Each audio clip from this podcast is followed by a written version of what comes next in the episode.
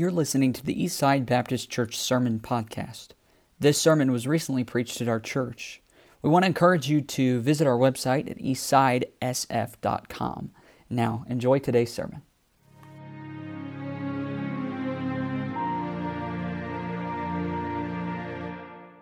James chapter 3 is where we're going to be, and uh, we'll be right back where we were last week. And I thought we'd move on from James 3:13, but we're actually going to be in the same verse we were last week, and uh, it's probably less about uh, you not getting it as much as it is uh, me not feeling like I didn't cover it as much as I should have last week. And so sometimes you get to a verse and your mind goes in a hundred different directions. And, uh, and tonight I'd like to expand a little bit on this. So uh, let's go ahead and stand, James chapter 3, and uh, we'll begin reading in verse 13. We'll read down through the end of the chapter. Uh, but once again, we won't cover the rest of the chapter. We're just going to be in, in verse 13. Um, it's talking about uh, the, the, the heading in my Bible um, says earthly and heavenly wisdom. And this section of scripture is, is James trying to get the readers to uh, evaluate themselves and if their life reveals heavenly wisdom or earthly wisdom.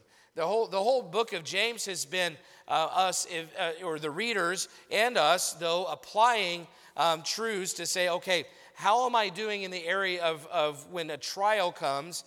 What kind of maturity am I revealing? Uh, when, it, when I'm tempted to sin, am I showing maturity or not? If, I, if someone uh, comes into the church and, and I'm impartial or partial to those that have you know, expensive clothing over those that look poor, then I'm revealing my level of maturity in that way. And, and so the whole book of James is him just giving us test after test. And this one is the test of, of wisdom. Do we have heavenly wisdom or earthly wisdom? And, and so we'll read beginning of verse 13 and go down through 18. It says, Who is a wise man and endued with knowledge among you? Let him show out of a good conversation his works with meekness of wisdom. But if ye have bitter envying and strife in your hearts, glory not and lie not against the truth. This wisdom descendeth not from above, but is earthly, sensual, devilish. For where envying and strife is, there is confusion and every evil work. But the wisdom that is from above is first pure, then peaceable, gentle, and easy to be entreated, full of mercy and good fruits, without partiality and without hypocrisy. And the fruit of righteousness is sown in peace of them that make peace. So, in many ways, verses 14 through 18 expand, um, or on the end of verse 13, when it's talking about having the spirit of meekness of wisdom, and it talks about how we ought to interact with each other. And I plan to get to that next time, but the, for today, I just want to look again at verse 13 and ask this question Who here is wise? Who here is wise? And I want you to feel the awkwardness of that question uh, because I don't want you to, to get to the idea that if I raise my hand, then that's all it takes. Because uh, James makes it clear that it's not just about what we say, it's about what we show. That's how we know if we have wisdom or not. And I want to look at that more closely. Thank you for standing. You may be seated, and may God bless the reading of his word. Last night, or last time, I began with the question, "Who here is wise?" and made you awkwardly stand there, or you know, uh, think about it. And and and some of you were thinking, "Okay, I think that I have wisdom, but I don't want to stand up and say I'm wise because that seems proud." Uh, that's wisdom, by the way. And some of you said, I, I mean, I think I have wisdom, but I think I'm going to wait till somebody else stands up and, and let them take the heat for being the first one that also shows a level of wisdom. And then there are some of you that were saying, I'm not sure that I'm wise, so I'm not going to stand up. And whether or not you think you're wise, that shows some wisdom as well. See, all three of those of those processes, thought processes, reveal a certain level of wisdom because it's not us saying that we're wise that makes us wise. It's our actions that reveal whether or not we're wise. And the definition that we looked at last week was this wisdom is applying God's truth to everyday life That's wisdom. Biblical wisdom is not just intellectual, Bi- biblical wisdom is behavioral. It shows up in what we do. And man's wisdom might get you ready for jeopardy, but God's wisdom is going to get you ready for life. That's the difference between the two. And when Solomon asked the Lord for wisdom there in 1 Kings, he wasn't looking for trivia. He was looking for the ability to discern and apply truth to real life situations that he was going to be facing. And we come to James 3:13 and, and he uses two words here. He says, "Who is a wise man and who is endued with knowledge among you?" And we've already defined wisdom as applying God's truth to our everyday lives. But and then the second word there is knowledge. And last week we looked at the fact that knowledge in this word knowledge means a specialist as in somebody who specializes in a certain trade or a certain skill or a, a certain area of expertise. And, and so if I need my car worked on, um, I'm seeing brother, is Brother Heath in here? I thought he was here. Um, if I get my car worked on, I, I will probably take it to Brother Heath. And if I need my roof worked on, I will take it to Brother Phil. Now, I'm sure Brother Phil can turn a wrench, but I'm, I'm sorry, Brother Phil, if my car needs work done, I'm going to take it to the garage. And if I need a roof, Brother Heath could probably reach the peak of my roof. but that doesn't mean I'm going to call him when I need a new roof. So you understand, they have different specialties. And what James is saying here is we need wisdom specialists, those that have been endued with knowledge. It's the only time this word is found in the New Testament, and it's specializing those who specialize in applying truth to everyday life. That's what James is talking about. If anyone should be wisdom specialists, by the way, it should be the people right here in this room tonight. I mean, here at Eastside Baptist Church, the Bible is at the center of everything that we do. It's the rule of faith and practice. And you get multiple messages a week. Plus, if you come to Sunday school, which by the way, you ought to come to Sunday school at 945, come to Sunday school, and, and you get one more time of hearing truth. And, and there should be nobody, no group of people better at applying truth to life than we are. Uh, you would think that, that, that the best wisdom specialists are the ones who hear wisdom all the time, and it should be that way. But I think the danger for us is that we hear so much truth that we become all ears and we never do anything about it. See, that is a danger. We talked about that in chapter one hearing versus doing. And, and, and listen, though, whether the preacher lays out a specific application that applies to your life, the truth exactly as you need it, you must become a specialist in applying that truth or applying that principle to your life and taking steps to make it happen, whether or not he ever mentions an application that directly applies to you. That is a sign of maturity. That is a sign of thinkers. And we need thinkers in our congregation that can take a principle and apply it, whether or not the preacher ever mentions it. You have the Holy Spirit, and He's the one teaching and illuminating the truth. And so at some point, you can't rely on a preacher to always feed you exactly how you're supposed to apply it. At some point, you have to go from passive listener to, uh, from passive hearer to active listener. And you've got to take a step. And, and I'd love for us to be the mature kind of church that does that. Don't just absor- absorb information the whole time the word is being preached or taught. You should be making application to your everyday life. That's wisdom. I was talking to, to somebody, to a set of parents, this just even recently about their son, and, and, and their son is struggling, and, and, and I talked to him a lot. Uh, he would listen to the preaching, but, but when I at, would ask him, um, when's the last time he was convicted about something he heard in a message, he couldn't remember. And, and young people, listen, that's going to present a problem in your life. Uh, because, and, and I can see it and I know what it was like when I was a teenager. It's easy just to sit there and hear the words but never think about the fact that those words could have an impact on your day tomorrow. And you're going to find yourself in your life being a mess if all you ever do is hear. And most of these kids here, they've grown up every week. They hear truth, they hear God's truth, they hear messages being preached. Uh, but very often it's in one ear and out the other because they're not taking the time to, to, to apply that truth to their life today. And, and parents, if you've got young people in this section right here or young people sitting by you, make it a habit when you get home to say, What application are you going to make from the message that you heard tonight? And now I don't always do that with my kids because I'm the one preaching it and I don't want to hear how bad it was, okay? So usually my kids are like, Dad, do you know that you said this? I'm like, Yes, I know. Did you hear anything else? Okay? I heard it too. Come on. I did that to my dad, so turnabout's fair play, you know. Anybody can, but you know, anybody can hear truth and apply it to their life. Anybody in this room can be a wisdom specialist. Any age, any background, any intellectual level uh, can be a wisdom specialist. The fact that James says in verse in chapter one, if any of you lack wisdom, let him ask of God, and that means that anyone can have wisdom.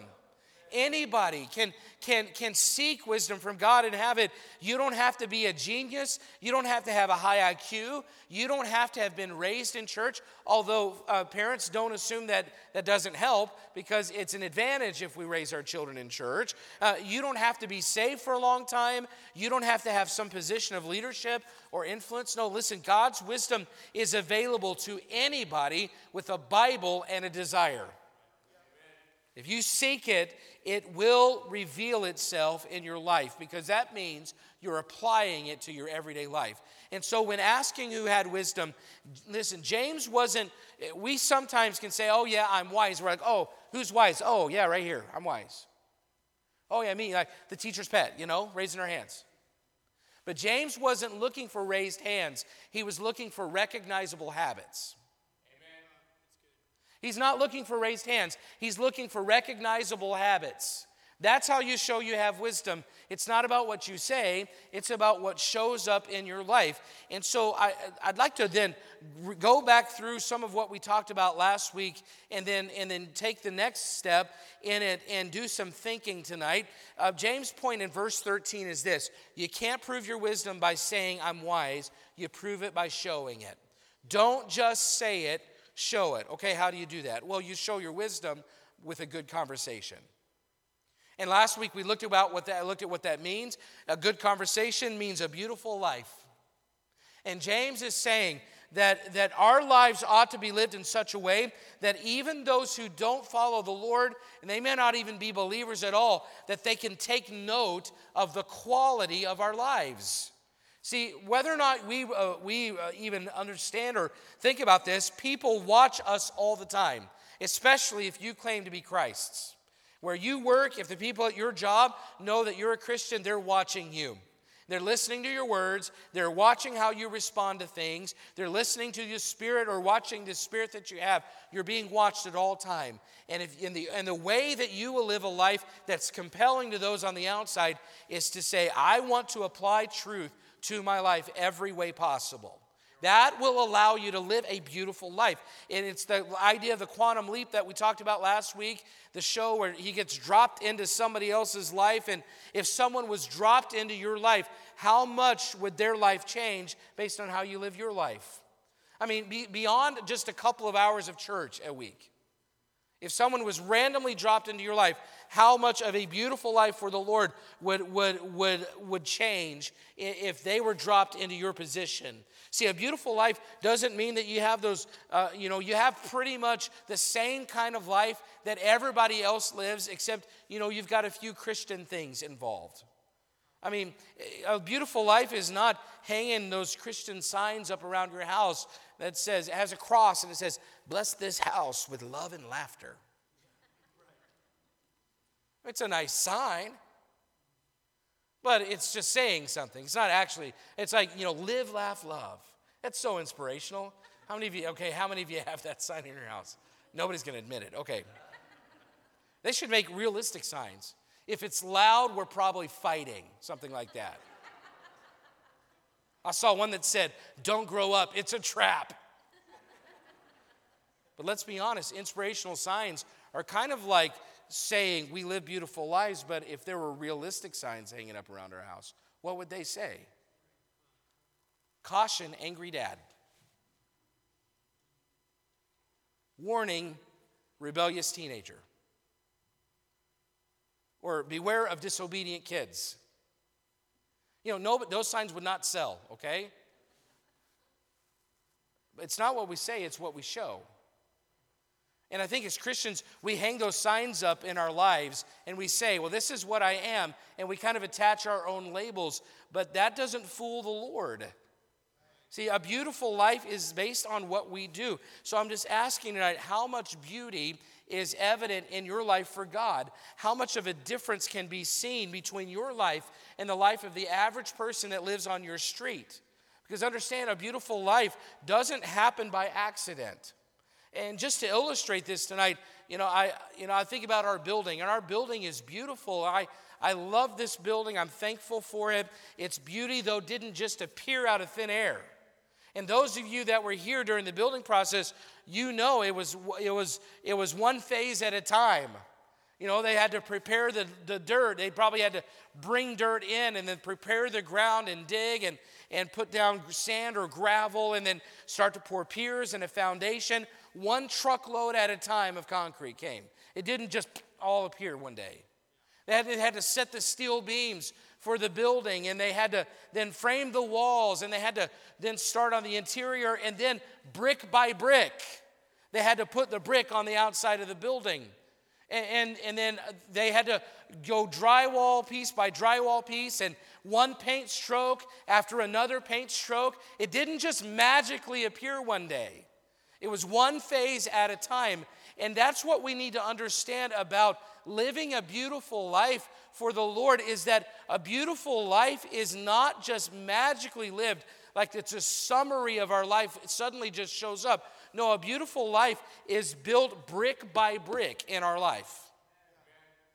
It's, it's, it's, and according to this passage here, um, it's work by work. It's spirit, it's a spirit. And, and so I just want you to understand that, that, that when you're if you want a beautiful life, you don't just click your, you know, snap your fingers and, and click a button and it appears. No, you have to make choice by choice, day by day, to, to have this work, this deed. It, I mean, I've got the VBS bricks up here, and, and you have to decide one day at a time that this work right here is going to con- either contribute to or take away from the way that I live a beautiful life. And, and then you, you know one work at a time. You put another work right here and then you've got more works. And, and you know this is a decision uh, to, that you make to either come to church faithfully or not. And this is a spirit uh, the, the decision to have a good attitude or a good spirit. And, and this is a decision. You know these decisions are this is what makes up our life. God doesn't just say okay you're living a beautiful life as a summary, and that's, that's all I'm going to judge. No, you show your wisdom by, your, by a good conversation, but specifically, if you want a beautiful life, you show your wisdom first by your works. And this is talking about spe- uh, specific deeds, particular acts. I want to live a beautiful life, but I don't to get to get to live a beautiful life until I'm willing to address the specific works in my life. See, a beautiful life is built brick by brick, and therefore we ought to, and this is important, and I want you to understand the spirit that I'm that I'm preaching this with tonight, because there may be some um, some controversy, or uh, you know we're going to apply this to certain ways. But I want you to understand it's not even so much about the application as much as I'm trying to get you to consider that every work you do contributes either to a beautiful life or a life that's not beautiful. And if my entire life was built, we ought to think about it this way. If my entire life was built on a deed like this one, would it be beautiful? If my entire life was built on the decision I'm about to make, uh, on the television program I'm about to watch, or on the, the, the, song I'm about to listen to. See, we have to understand every particular thing that we do either contributes to or takes away from the beautiful life. Every work matters. And, and we're, what we're good, we're good at saying, well, this one work won't make that big of a difference. But according to James, every work makes a difference. And so, so look, let's keep your place in James 3, and then let's go to 1 Corinthians chapter 3. And I just want to read a few verses about the judgment seat of Christ.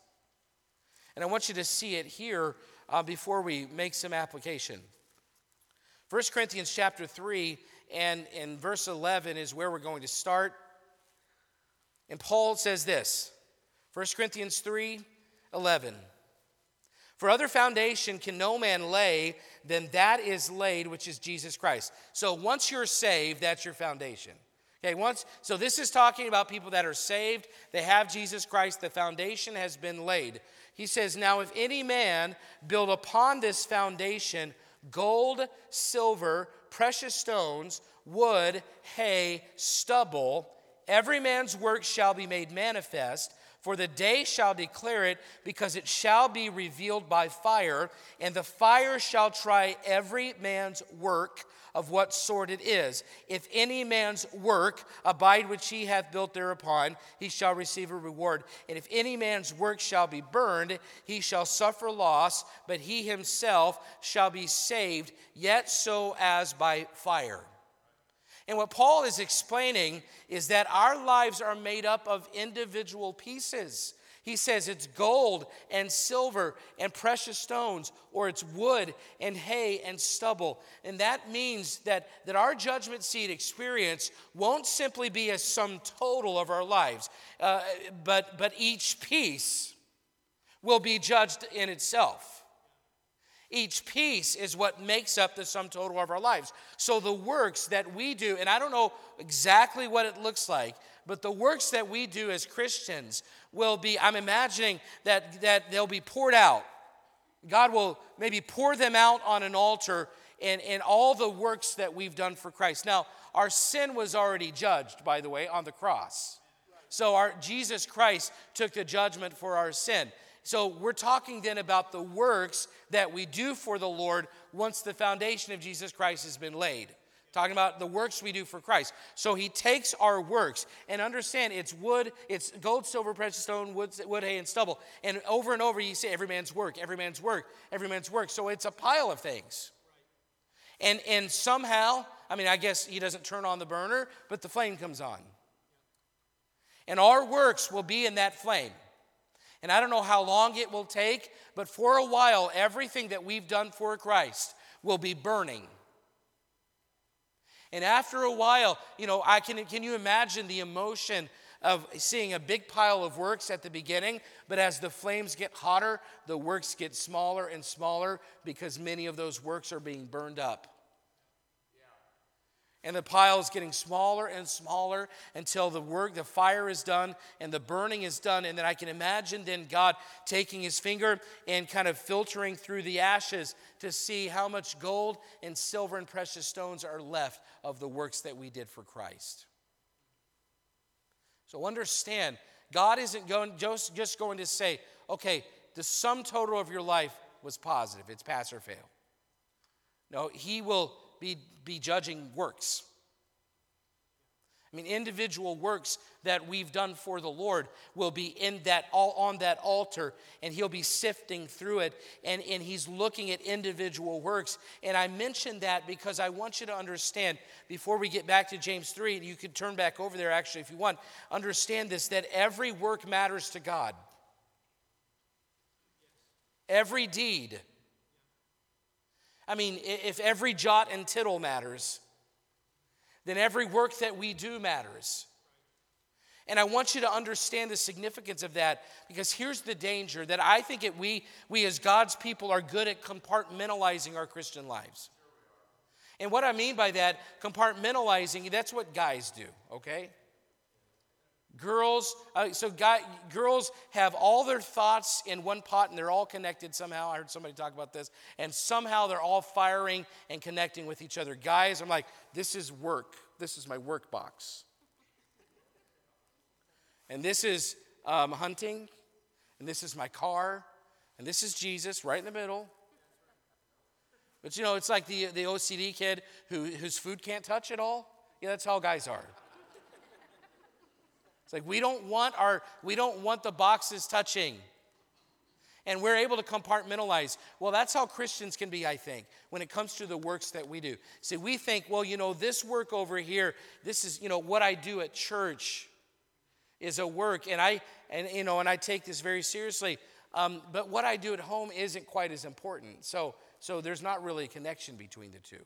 But listen, if every work we do matters to the Lord and every work will be judged by the Lord, then what you do at home is just as important to God as what you do at church. And what you do at work is just as important as what you do when you're driving down the road. And we're, we're very good at compartmentalizing the Christian life and, and rating the works that matter the most. But if we're judged by every work, then that means that every work matters. And we've got to be careful of, of, of prioritizing the works down here because we don't get to choose which works get judged up there. And, and I'm just going to apply this in a certain in a few areas, and then you can throw these. I, I'm glad the bricks are up here, so you won't throw them at me as I do this. For example, a lot of Christians are going to tell you that God doesn't care about the music we listen to.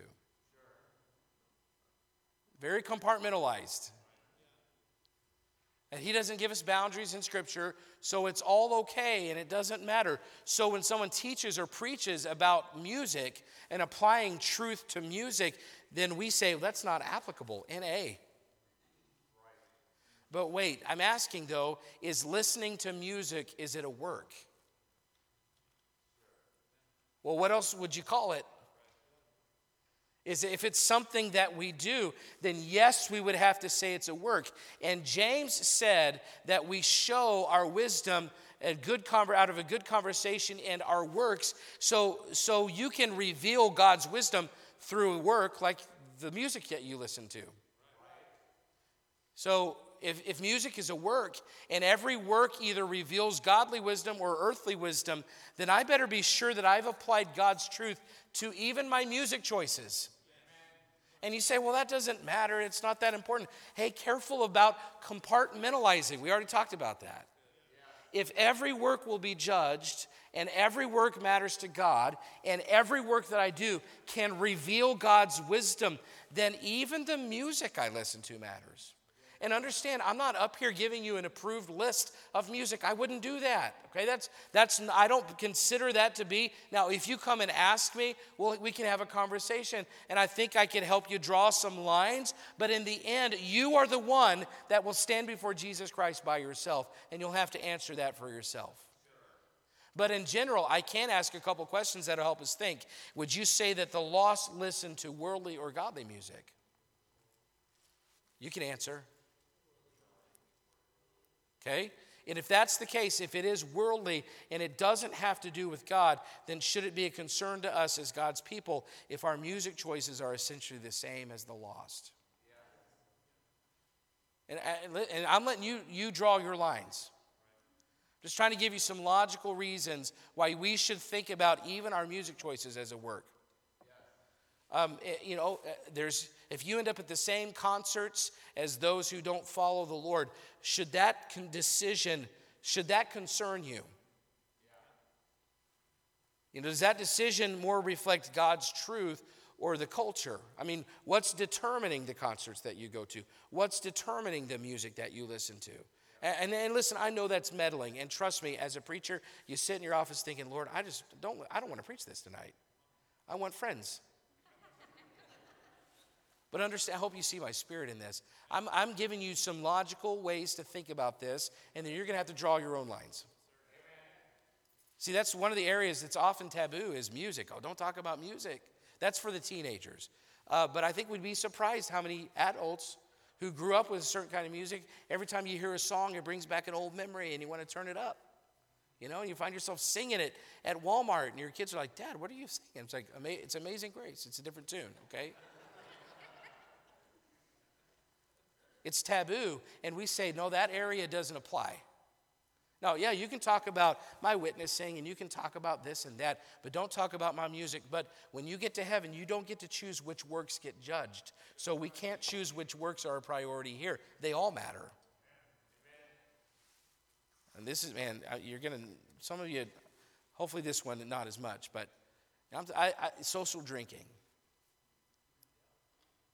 And, it, I, and, and, not necessarily in our church, I think it's becoming an, epi- an epidemic in a lot of churches. And I've heard all the arguments. I know I just don't buy the arguments. And, and I believe that Jesus turned that water into grape juice, fruit of the, fruit of the vine, and non alcoholic drink. Uh, why would the one who came to fulfill the law do something in direct contradiction to the law? You know, but for some, I understand the arguments, but for some, this is off the table. We don't get to talk about this one. Well, why not? Because is drinking a work? Yeah, it's a work. And so, will we answer for every work? Yes. So we better think about this before we just assume that what I like or prefer is the way to go. No, we have to show godly wisdom in every work that we do. And have you ever, if you if you uh, don't see anything wrong with it, just before you just say, you know, I don't see anything wrong with it. No, take the time to apply God's truth to that work. And I think if you will, you'll, you'll be able to come to your own conclusions without somebody telling you what to think about it. Because if you sincerely seek the Lord's wisdom on an issue like social drinking, I believe if you have an honest, sincere heart before Him, He'll reveal it to you. So don't take my word for it. Um, so, uh, so then I, if every work matters to God and I will be judged for every work, then I better be open to applying truth to social drinking because I don't want to get, I don't want to live my whole life being defensive about it. And then when I stand before Christ, find out I was wrong because I never gave him a chance to apply truth to that issue. Even if the world doesn't claim drinking to be a Christian work, by the way. That's not something they think about Christians and when they think about that work. The only ones, in my uh, estimation, the ones most trying to justify it are the Christians. Okay, now I'm in trouble. We can apply these truths to every work. And you ought to be in the habit of subjecting every deed that you do, uh, applying this filter to every deed you do, and ask yourself Does the way I handle this specific work, does it reflect godly wisdom or does it reflect the earthly wisdom? Have I applied that truth, God's truth, to this specific work? And so we're going to talk about controversial things too, because we're already here. No, things that are off the table a lot of times. And I'm thinking about our dress. And and and so, you know, be careful, brother. I get it. It's a landmine. I'm not sure why. Uh, because God's people ought to be willing to apply truth to every work. And so, is the way that you dress a work? Well, yeah. And so, does that mean, so then will I answer for the way that I dress if it's a work? Well, yeah. Okay, so does the way that I dress reflect God's wisdom or the earth or earthly wisdom? It's literally a question we all should be asking. Not because I'm going to give you a standard tonight, but because I want you to, to, to apply this filter and this way of thinking to everything that is done, everything that you do. It depends. So so is the way you dress a work? Yes. So will i answer for every work? Uh, yes. So then that means that that there will be some answering for the way that i dress. Okay does the way that i dress then reflect god or reflect the culture? It, well it depends on how you dress how you determine that. If you simply dress in such a way that the culture says this is acceptable and this is the norm, and you've not been willing to honestly subject your dress standards to any kind of truth in God's word. Is that earthly wisdom or are you be directed by godly wisdom? See, and I'm not even talking about specific items of dress tonight. I'm talking about a spirit that says you can preach about anything you want, but don't talk about that. Why not? Because we dress every day, right? I mean, hopefully, we dress every day. I don't know why I said right. Hopefully. No, is there anything that we do more regularly than getting dressed for the day?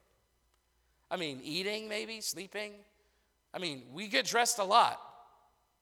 And so let's be careful of saying, well, that one's off the table because that's a work we do every day.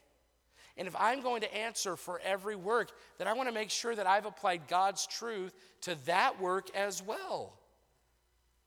I'm not talking about items of dress. I'm talking about the spirit. It says that one's off the table. Okay, so the, the Bible, though, does talk about the way that we dress in the Old Testament. So, on some level, then we must assume it does matter to God. But I don't want, but what I want, don't want, and I'm being very careful about how I say this, I don't want you to think I'm making this a matter of spirituality. I want to come at it from an angle, um, a different uh, angle, although still true, but an angle that I think that we can all agree on. And that is that I want you to consider applying principles of gender to the way that you dress. Did God make male and female? Well, if you read the Bible and you believe it, then He did. So does that means then that there is a way for a man to be, in God's will, be as masculine as possible. And there is a way for a female to be as feminine as possible. And if we believe that God created male and female, then we have to believe that there is a way for a man to be as masculine as possible and a female to be as feminine as possible.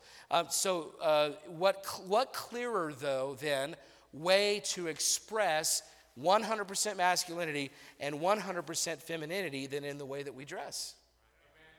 It's something we do every day.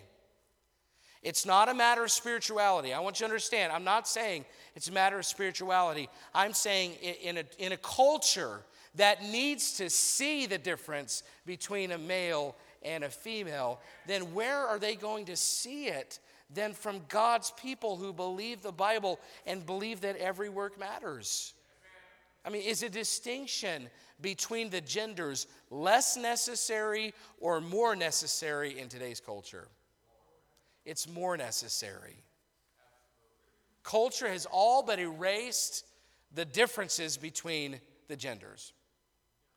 And, and folks, who is going to do what James said and show the effects of God's truth on gender better than God's people?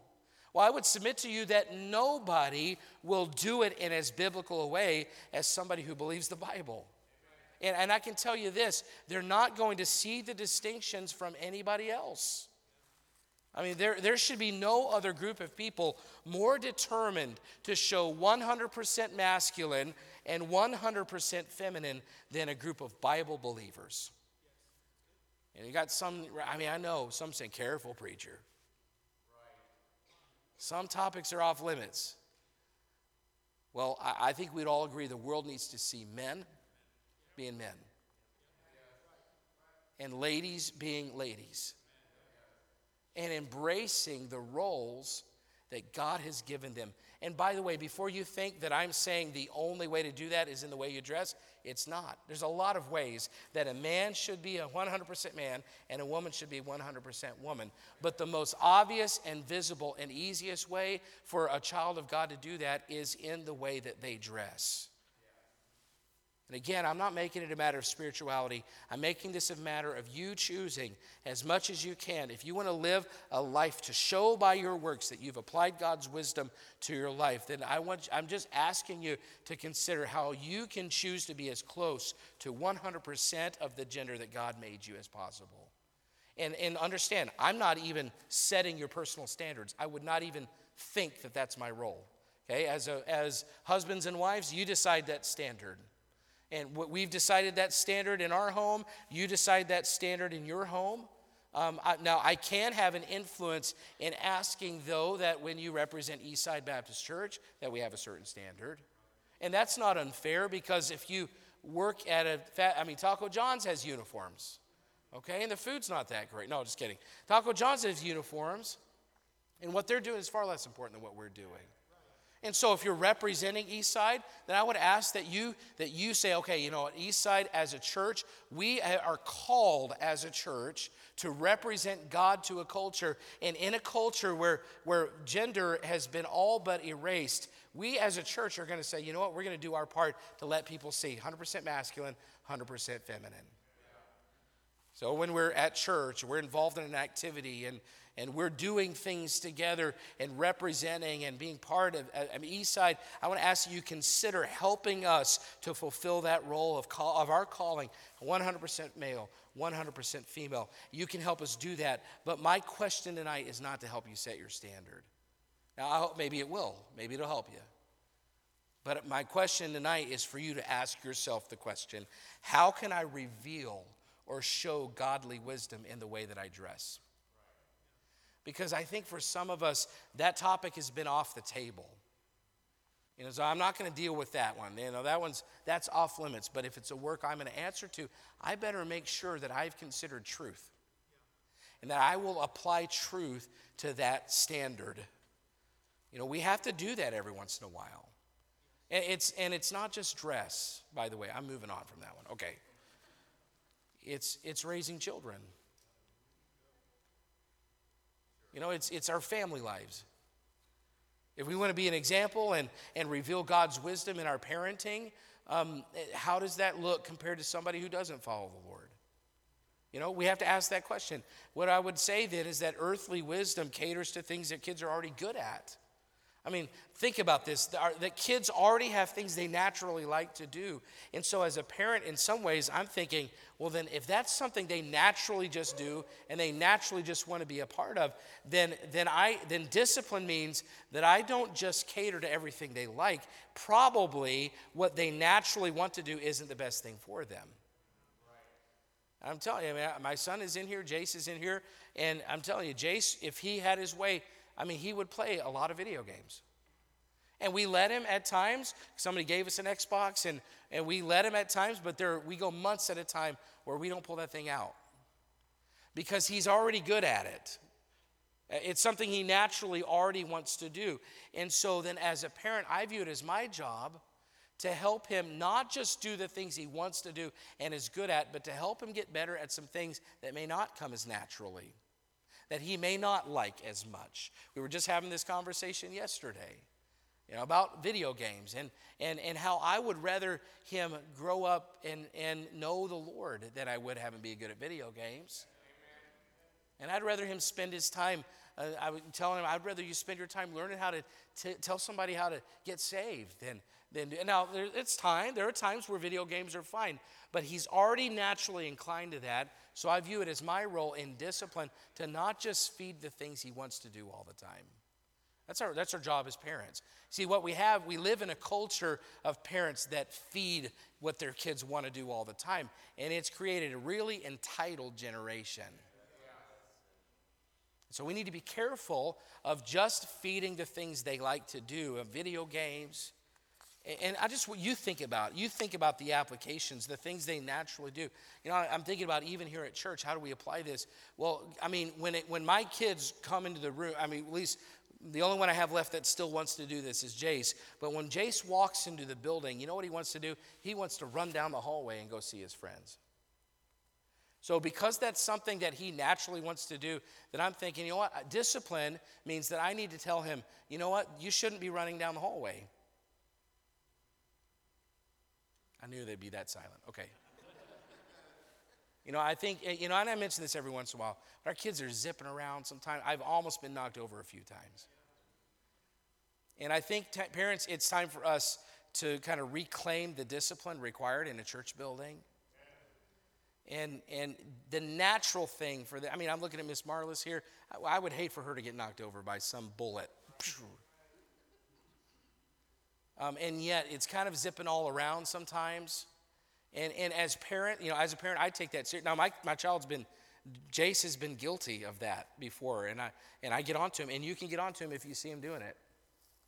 Um, but, but, I, but if I see yours doing it, I'm going to try to probably stop them as well because they naturally run. That's what they do. But, we, you know, it'd be good for us to help them understand that church is not a playground. Uh, and, and I mean, it's not a place to, and I know there are times you got to, you know, keep them busy. But, but, you know, when I was a kid, you couldn't bring your toys to school. And, yeah, you know, sometimes we have, on Monday mornings, we have toys all over the place. Uh, but, but if we're going to teach them that, ch- that church isn't a playground, maybe the toys should remain, remain at home or remain in a certain area because we're trying to discipline to think differently about the church building. And it requires us to help them do the things they naturally aren't really wanting to do. And, and listen, I know I'm making enemies here tonight, but, but, but this is how specific. Listen, if I'm going to answer for every work, then the way that I train my children to act in church is a work I will answer for. And the way that I, I, I, raise them in the things that I want them to be good at, I'm going to answer for that. And the time, hey, folks, the time they spend on the Xbox, I'm going to answer for that. And, and, and I want you just to understand that every work matters, every deed. And, and if every deed matters, then as your pastor, I have to help you think about those things. But I want to give you balance, okay? So don't, maybe I've upset you tonight, okay? And that's not my goal. Because I want to give you a balance here at the end of verse 13. Because it says this Who is a wise man and endued with knowledge among you? Let him show out of a good conversation his works. You show your wisdom by your works, and with his works with meekness of wisdom. And here's the other way you show your wisdom you show your wisdom with a good spirit. See, here's, here's the thing um, meekness means gentleness. It means humility, it means being gracious, it means being tender, and the rest of this passage is about, and we'll look at it later. But here's the balance because I've been talking about works a lot tonight. But here's the balance is that though there are works of there are bricks that are works that build us a beautiful life, but but the balance is is that our spirit is also a brick. And our spirit matters as much as every individual work that we do. And I want to end on this thought tonight that if you have every right position, you have every right work, but you have the wrong disposition, it cancels out every work you've been trying to do. See, though our works matter, our motives matter to God just as much or more. And the Pharisees, they had all the bricks in order, didn't they? But they didn't have a spirit that pleased the Lord. And the last thing I want to do, I, I, give you these applications just every once in a while because we need to think that on that level. But the last thing I want to do is create a church full of Pharisees. And, and I preach these things because I want you to honestly, before God, think about every position that you hold and make sure you've applied God's truth to that position not just what you prefer or not just what the culture says uh, or it seems it deems acceptable. No if you come to a different position again i'm not the one standing uh, there at your judgment seat encounter. That's between you and the lord. But the bible does say this that i will on some level answer for your souls. And that's and and, and I, my job my role as a pastor is not to tell you what to do, but it's to do my best to prepare you for the judgment seat of Christ. And so I hope that you'll give me some liberty, even in areas you may not agree with, um, because you know that my heart is not to tell you what to do, but to make you think enough that you'll be the most prepared you can be when you stand before God. And what you do is with this is up to you, but my prayer is that you don't just dismiss it because you don't like it you would be wise, we would all be wise to subject our positions and our dispositions to God's truth. Let me just say, I don't want Eastside to just be a place where works are done. I want it to be a place where a spirit of gentleness can always be found. So that no matter your position or your standard, you know when you come here you will find a spirit of gentleness, meekness, and love. And I think, I believe that you can have both. I believe you can have the right positions, you can have the right standards, and you can even stand strong in them. But I also believe you can have a spirit of humility and a spirit of acceptance and loving people where they are and helping them get to maybe the next step. But until they do, you just love them where they are. You know, if every work matters, we ought to be serious about applying God's truth to every work we do and to every attitude we have. That's, folks, that's how you show your wisdom. You're not afraid to apply truth to everything you do. And if you do, you can live a beautiful life because you show it by your good works and you show it by a good spirit. Listen, that's the kind of Christian I want to be. I don't know about you. I want to live a beautiful life, but I want good works and I want a good spirit. And also, not only that, that's the kind of church I want to be a part of good works and a good spirit. Actually, that's the kind of children I want to raise good works and a good spirit. And if you teach in the back, that's the kind of teacher you ought to be. You ought to have good works, but you ought to have a good spirit. If you're a deacon, you ought to have good works and a good spirit.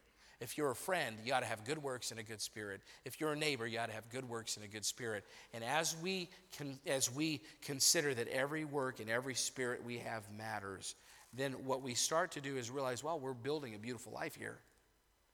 And when we stand before God um, and, and, we have to answer for those things, we won't have a, a, all the shame that we could have because we specifically applied truth to every work we could. Listen, let's make sure that we're that kind of people. And I, I appreciate you being willing to hear some things that may be hard um, and be willing to apply them to your life. Um, and, and listen, just take it as you will. If, it, if you end up in a different place than me, then, then that's fine. Uh, we, we're still friends. But what I want you to do tonight is consider that, that God's truth should make a difference in those areas. And you ought to be willing to at least accept the fact that I'm going to subject this to some kind of truth. And if I come out differently than you, hey, that's, that's fine. But if you want to talk about it, let's do it. But, but don't assume I'm confronting you because I'm trying to get you to change. I'm trying to get you to think for yourself. And not just assume that the way you've always done it or the way that the culture says to do it is right, but that God's truth has a say in the works and the spirit that we hold. Let's stand together.